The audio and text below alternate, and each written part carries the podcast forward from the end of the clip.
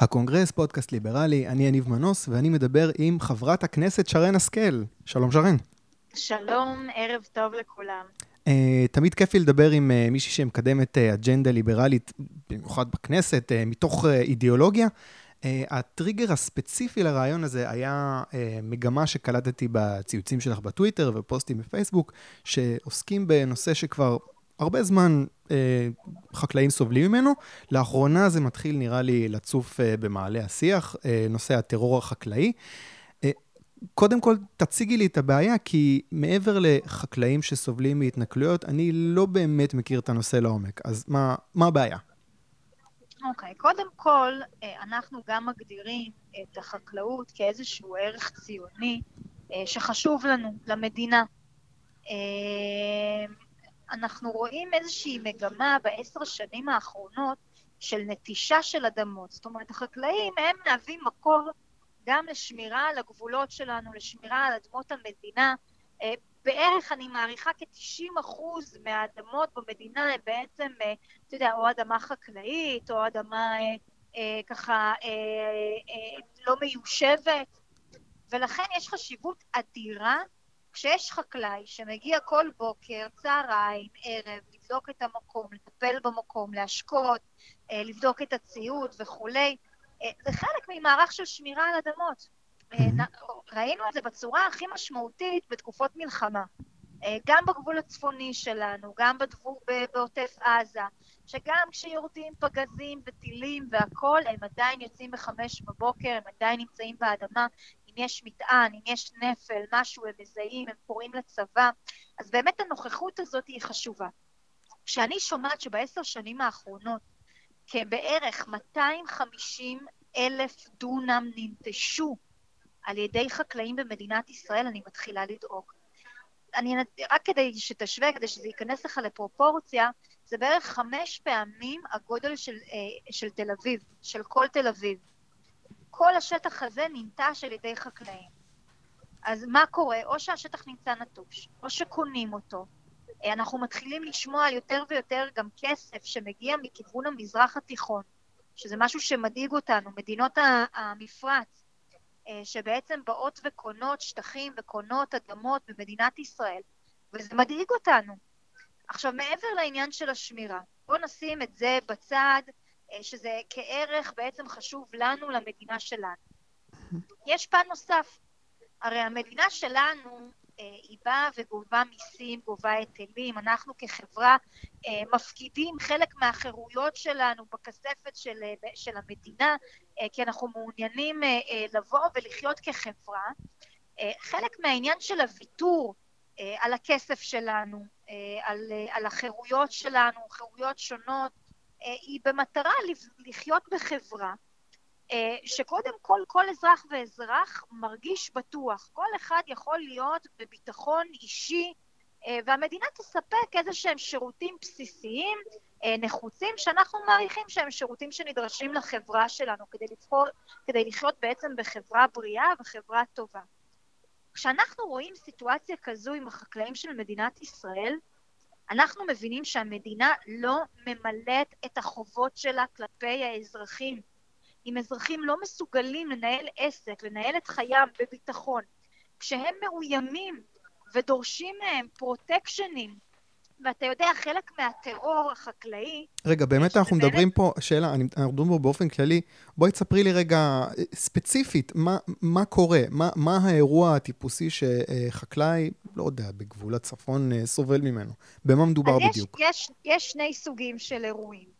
אה, אחד זה טרור כלכלי והשני זה טרור לאומני. למה אנחנו מגדירים את זה ככה? מגיע חקלאי, למשל המקרה של החקלאי בעומר, שהגיע לשטח אדמה. אה, כי קנה שטח אדמה מסוים ורצה לבוא ולנטוע בו. הוא מגיע כדי לבדוק את השטח, אין שם עדיין כלום. ובא ובונה גדר 600 מטר מסביב לשטח אדמה שלו.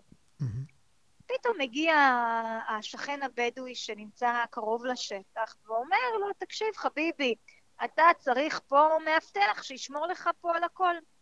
החקלאי אומר, בשביל מה אני צריך מאבטח? אין לי פה כלום, אין לי ציוד, אין לי שום דבר.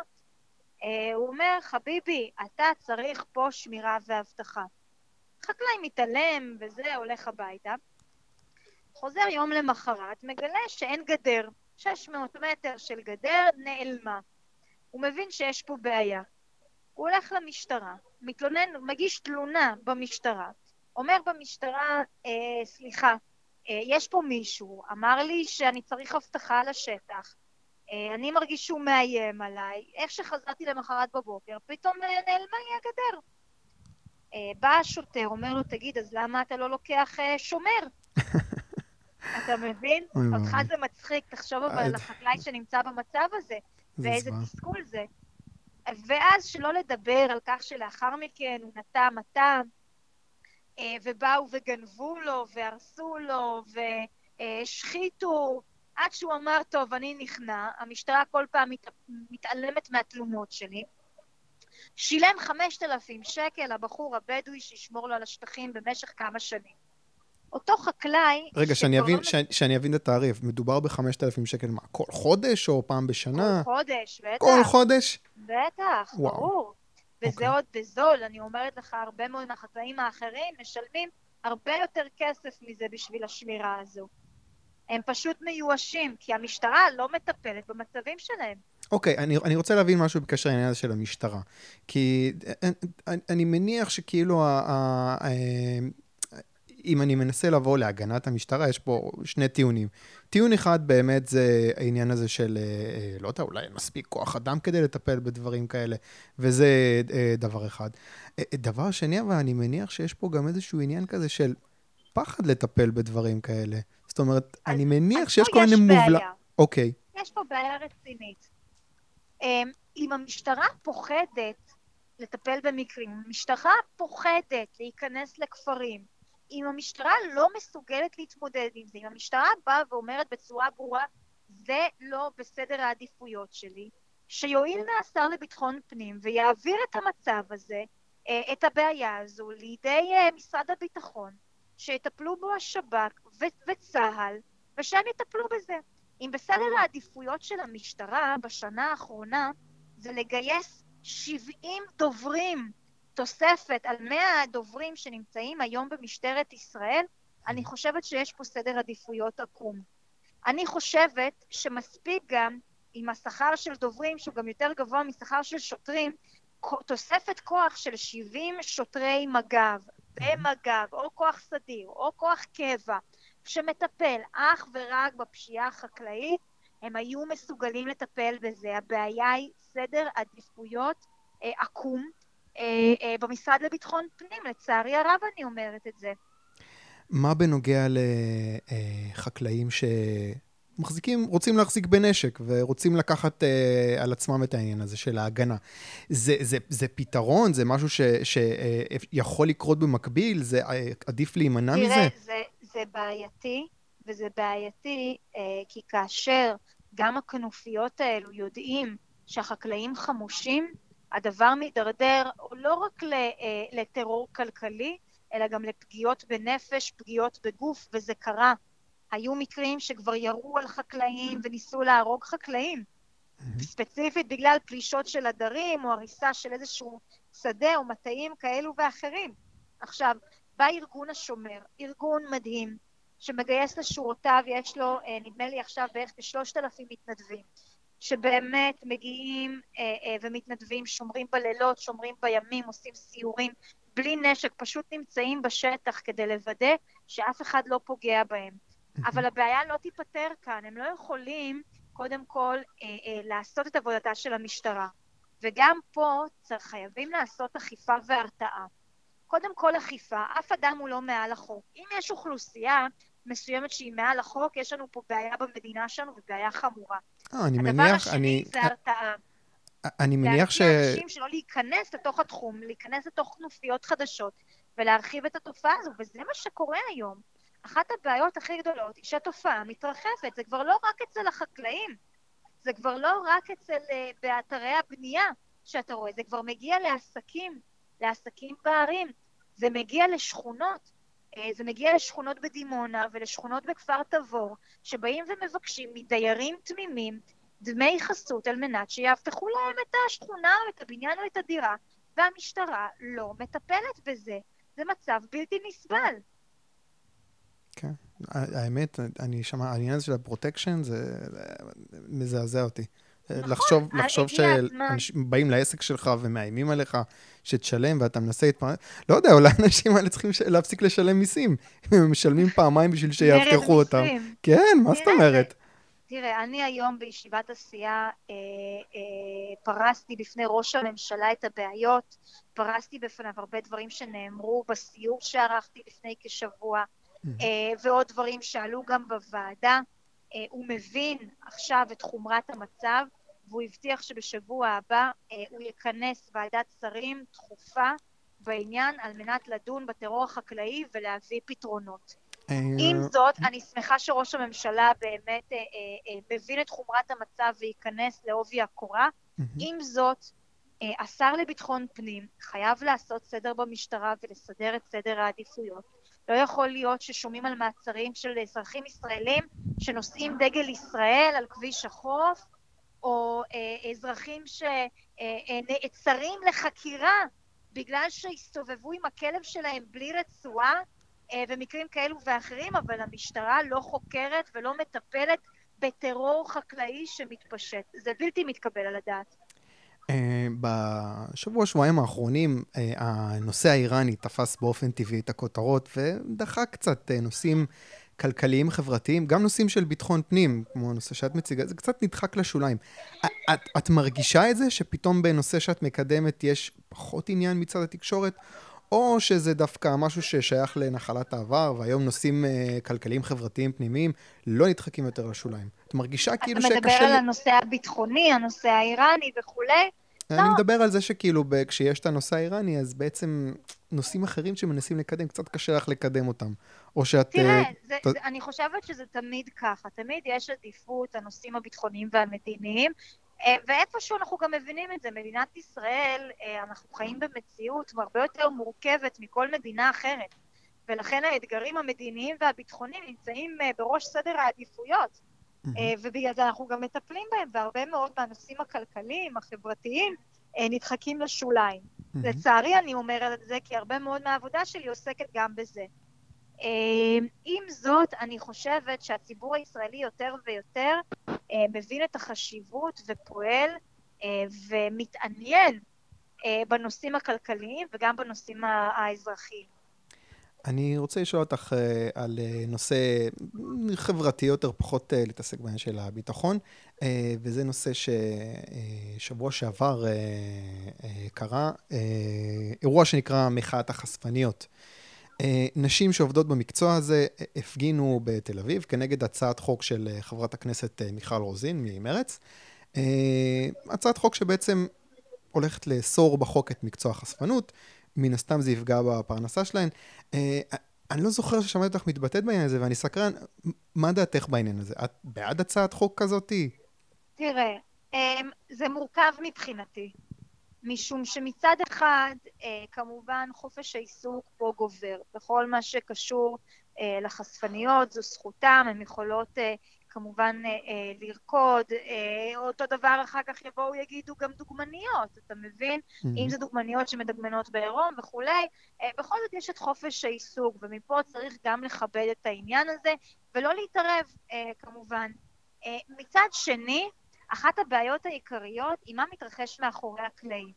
ופה באמת יש לפעמים ניצול של המעסיקים שמחייבים ומכריחים חלק מהאנשים הללו לעשות דברים אה, שזה לא חשפנות, ואנחנו יודעים את זה. אה, בניגוד לרצונם הרבה פעמים, הרבה פעמים אה, גם יהיה מקרי אלימות ואונס שאנחנו שומעים, לא בכל המקרים, יש מקומות שבאמת הם מתפקדים בצורה חוקית ובצורה באמת שנותנת מרחב וחירות לנשים שמועסקות ועובדות שם, mm-hmm. אבל אנחנו צריכים לוודא שהמקרים שבהם לא, הם גם מטופלים. ופה ההבדל, אני חושבת. אבל ספציפית, אבל בהצעת חוק כזאת, את תתמכי בהצעה הזאת? זאת אומרת, אני מבין את העניין של... אני לא אתמוך בהצעה הזו. אני חושבת שזו הצעה יותר מדי רחבה, ואנחנו צריכים ספציפית לטפל בתופעה, אה, כמו שהסברתי, של מה שמתרחש מאחורי הקלעים, mm-hmm. בניגוד לרצונן הרבה פעמים, עם מקרי אלימות שאנחנו שומעים ומקרים קשים כאלו. Mm-hmm. בתופעה הזו אנחנו צריכים לדבר, לטפל. לא צריך בעצם לבוא ולהעניש גם כאלו שפועלים בצורה חוקית וגם נשים שעובדות ומעוניינות במקצוע הזה. אה, אני רוצה לדבר איתך על אה, נושאים ש, ש, שקידמת. אה, דבר אחד, קראתי על זה, אני חושב, בטוויטר דווקא, ועדת השרים מאשרת את החוק שישים בעצם בצד את הפקס במשרדים ממשלתיים. נכון. חוק שאת יזמת, חוק מתבקש. קודם כל, תספרי לי על החוק הזה, מה, מה החידוש פה בעצם? וואו, משהו שהייתי מצפה שלא יצטרך לעבור בחקיקה. אה, משהו שהייתי מצפה שכבר מזמן בצורה וולונטרית המוסדיים וגם משרדי הממשלה אה, אה, יחליטו בעצמם להעביר, וזה בעצם לתת אפשרות לאזרחי ישראל להשתמש בשירותים הממשלתיים ובמשרדים הממשלתיים ובשירותים במוסדיים אפשרות לאופציה להשתמש במייל. אה, והבעיה היא שהם לא נותנים את זה עדיין. אה, הרבה פעמים אתה שומע, צריך ללכת, להשתמש בפקס, אה, לא, אנחנו מקבלים רק את המסמך הזה אך ורק בפקס. כן. למי יש פקס היום בבית? בעבודה, לכולם יש בעבודה רק. לא, אתה יודע, גם היום המשרדים הממשלתיים משתמשים בתוכנה שנקראת fax to mail. אתה הולך, מתאמץ, שולח בפקס, והם מקבלים את זה למייל. נו, באמת, זה פשוט לעשות צחוק מהעבודה, אומת הסטארט-אפ, אומת הטכנולוגיה, ואתם מבקשים להשתמש בפקסים? זה באמת איזשהו, זה, זה בדיחה גרועה. אה, הגיע הזמן לחייב אותם, אם הם לא עושים את זה בעצמם, אז אנחנו נחייב אותם, לתת מענה לאזרחים, גם דרך המייל וגם דרך הפקס, למי שעדיין רוצה להשתמש בפקס. את נתקלת אגב באיזושהי התנגדות כשניסית להעביר את זה? וואי וואי, הרבה התנגדויות. באמת? מה זאת אומרת? כן, הרבה משרדים התנגדו אה, אה, לדבר הזה בכל מיני טענות כאלו ואחרות, אה, שזה ייצור, אה, אחת הטענות המוצלחות ביותר היא שזה ייצור עומס של עבודה. אה. עכשיו, למה הטענה הזו מצחיקה? אה, כי בסופו של דבר, כשאתה שולח פקס, אתה מצפה שיטפלו בזה. ומה שקורה היום, הם פשוט זורקים את זה לפח. הם לא מטפלים בפניות. אז בוודאי שאם תקבל את זה במייל ותקבל אישור שיתקבל המייל, אז סוף כל סוף הם יצטרכו באמת לטפל בפנייה הזו, אבל סוף כל סוף יינתן מענה גם לאזרחים. זהו, זה גם... אם יש יותר מדי פניות ובקשות לשירות ואתם לא עומדים בזה, אז או שתיקחו כוח אדם, או שיש פה איזשהו כשל, ווואלה, תשנו את, ה... את, ה... את השירותים שאתם נותנים, או שתפריטו אותם למישהו. זה גם עניין כזה של אה, ברגע שאתה שומע שצריך לשלוח פקס, אז אולי כאילו חצי מהאנשים פשוט מוותרים. אז באמת זה ייצור עומס של עבודה. בוודאי, מתייאשים, נכון. uh, מתי זה אגב ייכנס לתוקף? אז uh, אנחנו סיימנו בוועדה והעברנו את זה לוועדת שרים. אני חייבת גם לומר שזה חוק שמקדם גם uh, חבר הכנסת דוד, דוד ביטן ביחד איתי. אמ, אז אנחנו עושים את זה באמת בשיתוף פעולה. אמ, והוא עושה עבודה נהדרת, הוא גם עבד הרבה מאחורי הקלעים. עכשיו, אה, על מנת להעביר את זה בוועדת שרים לענייני חקיקה בפעם השנייה, אה, זה עבר ועדת שרים לענייני חקיקה ביום אתמול, ביום ראשון, אה, סליחה, ביום ראשון, לפני, כלומר השבוע. אמ, ואנחנו מתכוננים להעביר את זה בקריאה ראשונה במליאה ביום שני הקרוב. אה, אחרי שזה יעבור במליאה זה יגיע לוועדות, נסיים את העבודה בוועדה, וזה יגיע לקריאה שנייה ושלישית, ואז החוק ייכנס לתוקף. ברגע שהוא נכנס לתוקף... מקווה מאוד שזה יקרה אה, במושב הקרוב. וברגע שזה נכנס לתוקף, זה, יש איזושהי תקופת הסתגלות, או שזה תקף מה, מהרגע שזה עובר? אמ, אני, אה, אנחנו מכניסים תקופת הסתגלות של כמה חודשים. נדמה לי ששינינו את זה לשישה חודשים במקום שלושה חודשים. אבל כמובן שגם כל הפרטים האלו אה, יידונו ב, בוועדת המדע והטכנולוגיה כאשר החוק יגיע אליה. אוקיי, okay. במילים אחרות, מי שמדבר עם הקופת חולים ומבקשים ממנו לשלוח פקס בשביל הטופס 17, עדיין, עדיין אל תאיימו עליהם ש... אה, שאותכם לחברת הכנסת השכל. אני רוצה לשמוע ממך אה, אה, עדכון, אם יש לך, על אה, עניין הרפורמה של שוק התקשורת.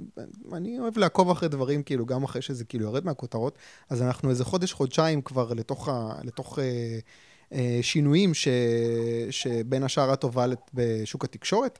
אה, את עוקבת אחרי הנעשה? זאת אומרת, יש כבר איזה שהם שינויים שנראים לעין מלבד זה שלערוץ 20 יש חדשות?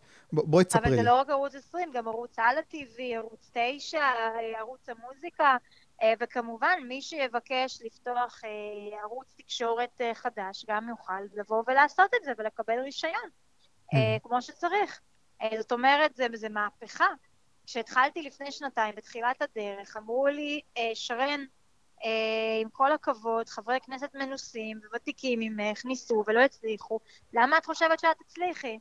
אחרי זה הגיעו גם איומים, אל תעשי את זה, את פוגעת בחזקים, יש להם הרבה מאוד כוח, את לא רוצה שיתנקמו בך, לא בתקשורת ולא פה ולא שם, אה, וגם לא הקשבתי. אה, וגם כשבאתי כדי להחתים חברי כנסת אה, נוספים, כדי שיסייעו לי להעביר את הצעת החוק הזו, אז כולם, אתה יודע, חלק באו ואמרו לי, תקשיבי, את התקשורת אנחנו צריכים. אנחנו לא מעוניינים שהם יתנקמו בנו, וגם את כחברת כנסת חדשה צריכה תקשורת לצידך. אתה יודע שאף אחד לא חתם לי על הצעת החוק הזו? אף חבר כנסת אחד. וזה היה מאבק לא פשוט, אבל לבסוף באמת בגאווה גדולה, אני אומרת את זה, הצלחנו להעביר את זה. וזה באמת עשה מהפכה, ומה שאתה רואה עכשיו, קולות שונים בתקשורת, ערוצים נוספים אה, שבתקווה גם ייפתחו ויתפתחו. אה, זו מהפכה שקורית עכשיו. אוקיי, okay, אני אמשיך uh, uh, לעקוב אחרי זה. אני רוצה לשאול אותך שאלה קצת uh, כללית, לקחת צעד אחורה רגע מנושאים, uh, את יודעת, אקטואליים, ולשאול שאלה כללית על uh, קידום אג'נדה ליברלית. אז זה לא סוד שאנשים שמחזיקים בדעות של אה, שוק חופשי וקפיטליזם כמשהו לשאוף אליו, זה לא בדיוק רוב בישראל, זה אולי מצב שמשתנה לאט לאט, אה, אבל בשורה התחתונה, כשאת באה לקדם צעדים של אה, שחרור השוק, את לא בהכרח תהיי בעמדת הרוב. אני רוצה שתספרי לי אם יש לך הרגשה של מאבק, כשאת מנסה לקדם רפורמות ב... אה, רוח ליברלית, או שזה משהו שהולך חלק והכל בסדר, כל עוד את מצביעה בשביל ההוא, ואז ההוא יתמוך בזה, והם יתמכו בהצעה שלך. מה, מה, מה ת, ת, תסבירי לי, תני לי רגע את הנקודת מבט שלך. אמ, אז אני אומרת לך אה, שכל הצעת חוק ליברלית כמעט היא מאבק קשה ודרך מפרכת. Uh, ההצעות חוק כלכליות, uh, uh, אזרחיות שהן ליברליות, הן אה, לא מתיישבות, ב, אתה יודע, ברוב המקרים עם רוב חברי הכנסת. אה, ולכן גם הרבה פעמים העמדות שלי נתפסות כעמדות אה, מאוד מוזרות, מאוד שנויות במחלוקת, מין עוף מוזר כזה. אבל אני גאה בהן, ואני מבחינתי הגעתי כדי לשנות בדיוק את זה. על הדברים האלו אני אמשיך להילחם. אני, אף אחד לא ישתיק אותי, לא בוועדות ולא במליאה ולא בשום מקום. אה, זה, זה ציבור שלם שסומך עליי, שהפקיד בידיי את הקול שלו כדי לבוא ולהשמיע אותו, כדי לקדם אה, באמת אה, חקיקות ואג'נדות ואידיאולוגיה שהיא אידיאולוגיה ליברלית, ואני אמשיך לעשות את זה בגאווה גדולה.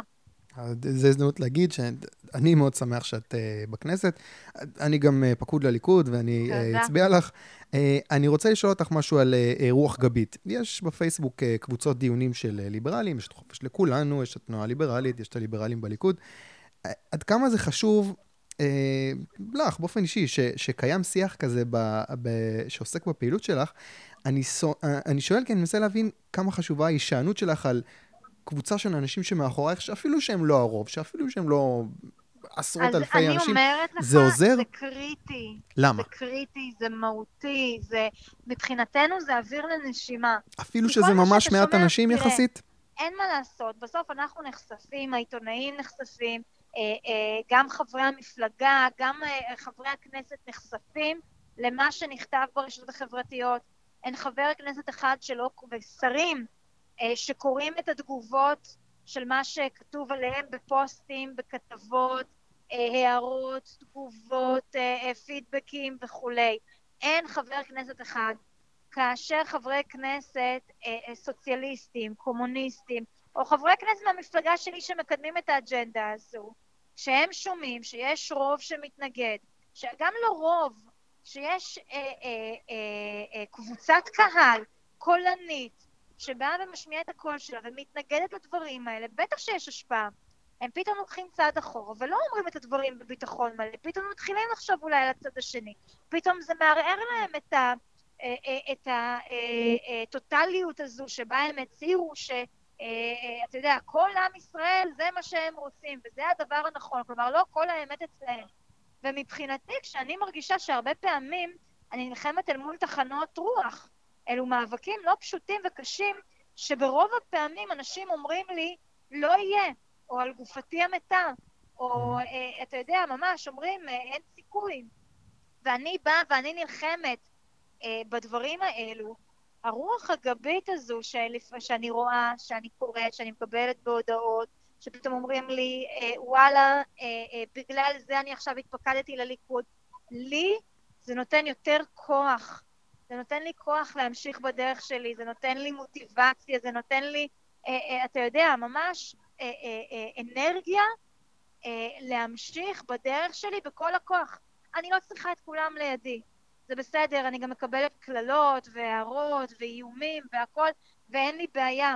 אבל כשאני רואה שאני מייצגת בגאווה גדולה ציבור שמבחינתי הוא ציבור שהוא כמוני, שהוא מאמין בערכים כמוני, שאכפת לו מהמדינה הזו, שאכפת לו אה, באמת מהחירות שלנו, והם שולחים לי, אני גאה בך, אני גאה שאת הנציגה שלי, אני התפקדתי בגללך, אני, אני פה בשבילך.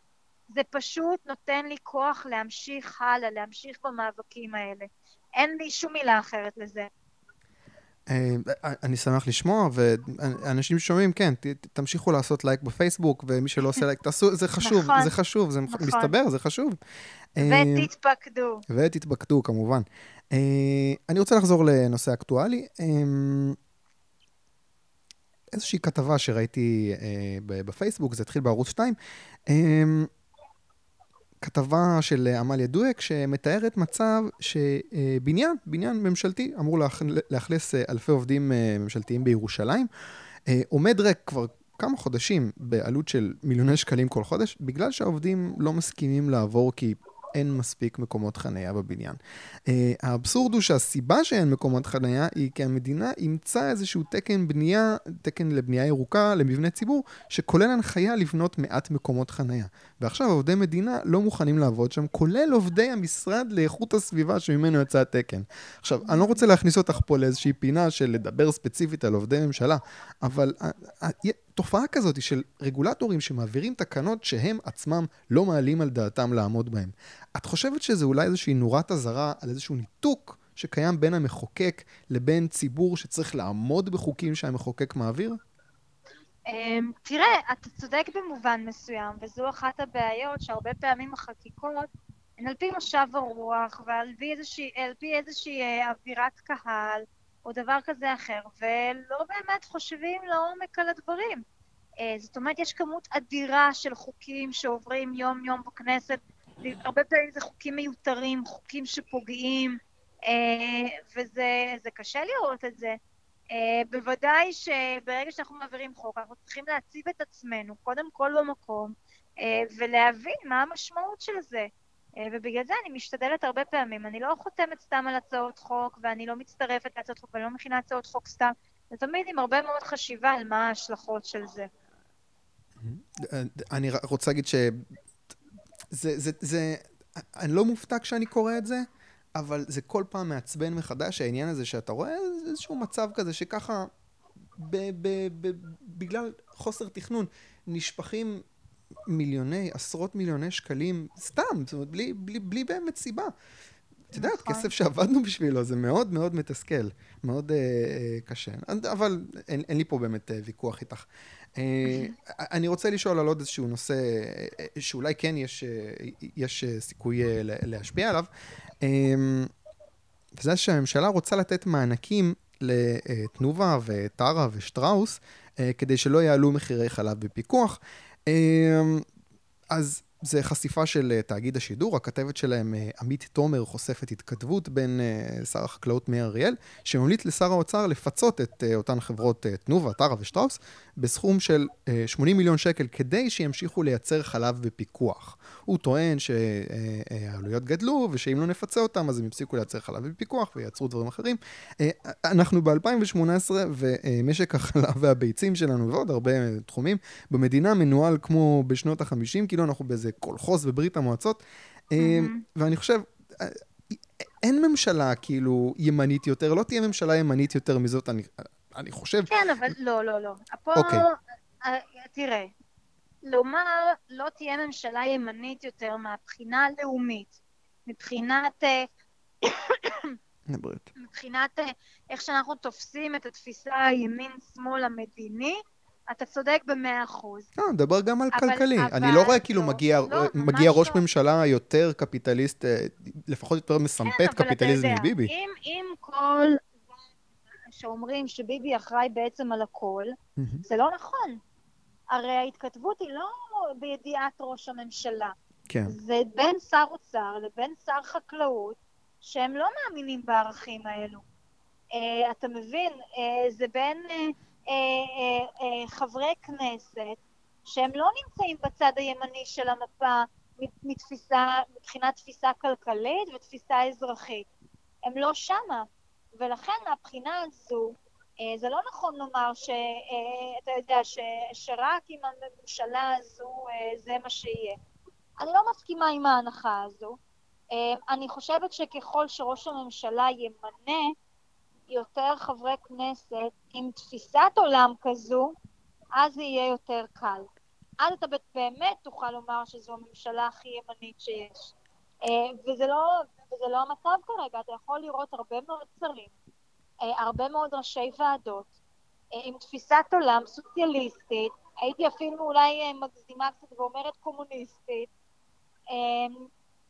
מהרבה מאוד תיאורים, וזו הסיטואציה. את חושבת שיש לך הערכה כמה שנים ייקח עד שהמדינה הזאת, כי הכיוון סך הכל אני חושב יותר טוב מאשר לפני עשר שנים. הכיוון חיובי, אבל כמה שנים לדעתך ייקח עד שנגיע לרמה של אה, מדינה מערבית ממוצעת, סבירה, אה, מבחינת, אה, את יודעת, מדדים של חירות. ו... כן, כן, כן. כמה שנים זה ייקח לדעתך? תראה, יש לנו עוד דרך ארוכה. דרך ארוכה מאוד. בגלל שיש פה תהליכים שקורים, והם קורים.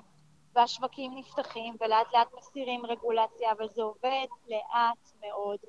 אה, ולכן אני מעריכה, זה, יש לנו עוד לא מעט שנים לפנינו, אבל הכל יכול להשתנות. ככל שהציבור יחליט לבחור אנשים שמאמינים יותר בתפיסת העולם הזו, ויהיו יותר שיתופי פעולה בדיוק בתחומים האלה, בתחומים הכלכליים, ככה אה, הגלגלים יפעלו גם הרבה יותר מהר. אז הרבה מזה זה גם תלוי בציבור. Uh, אני רוצה דבר אחרון, כל פרק אני עושה את זה, uh, אני רוצה המלצת תרבות. אני רוצה שתמליצי לי על איזשהו ספר או סרט או פודקאסט או אירוע שאת רוצה לקדם, להמליץ עליו. יש לך משהו בראש? Um, אירוע או ספר, האמת היא, אני עכשיו לקראת uh, סיום של הספר של בן כספית על נתניהו. וואלה, ו? כן, ואני הייתי ממליצה לכולם לקרוא אותו. Uh, זה ספר מצוין, וזה רק גורם לי להעריך יותר את ראש הממשלה. אוקיי, אוקיי. אה, חברת הכנסת, שר... ש... פעם אחת לתמיד, זה שרן השכל? נכון, שרן, שרן. השכל. שרן השכל, חברת הכנסת, תודה רבה לך על הרעיון הזה. תודה רבה לך, שיהיה לכולם סוף שבוע מדהים. ובהצלחה בקידום של כל הרפורמות שלך. אני חושב שאני לא מגזים שאני אומר, 99.9 מהאנשים שומעים את הפודקאסט הזה. מאוד שמחים שאת אה, חברת כנסת, אה, ותצליחי, תצליחי. תודה רבה, וגם אני מאוד שמחה שהם פעילים כמו שהם. מגניב. טוב, תודה רבה. יום טוב. ותודה לכם. אה, הקונגרס, פודקאסט ליברלי, ניפגש בשבוע הבא עם עוד ליברל.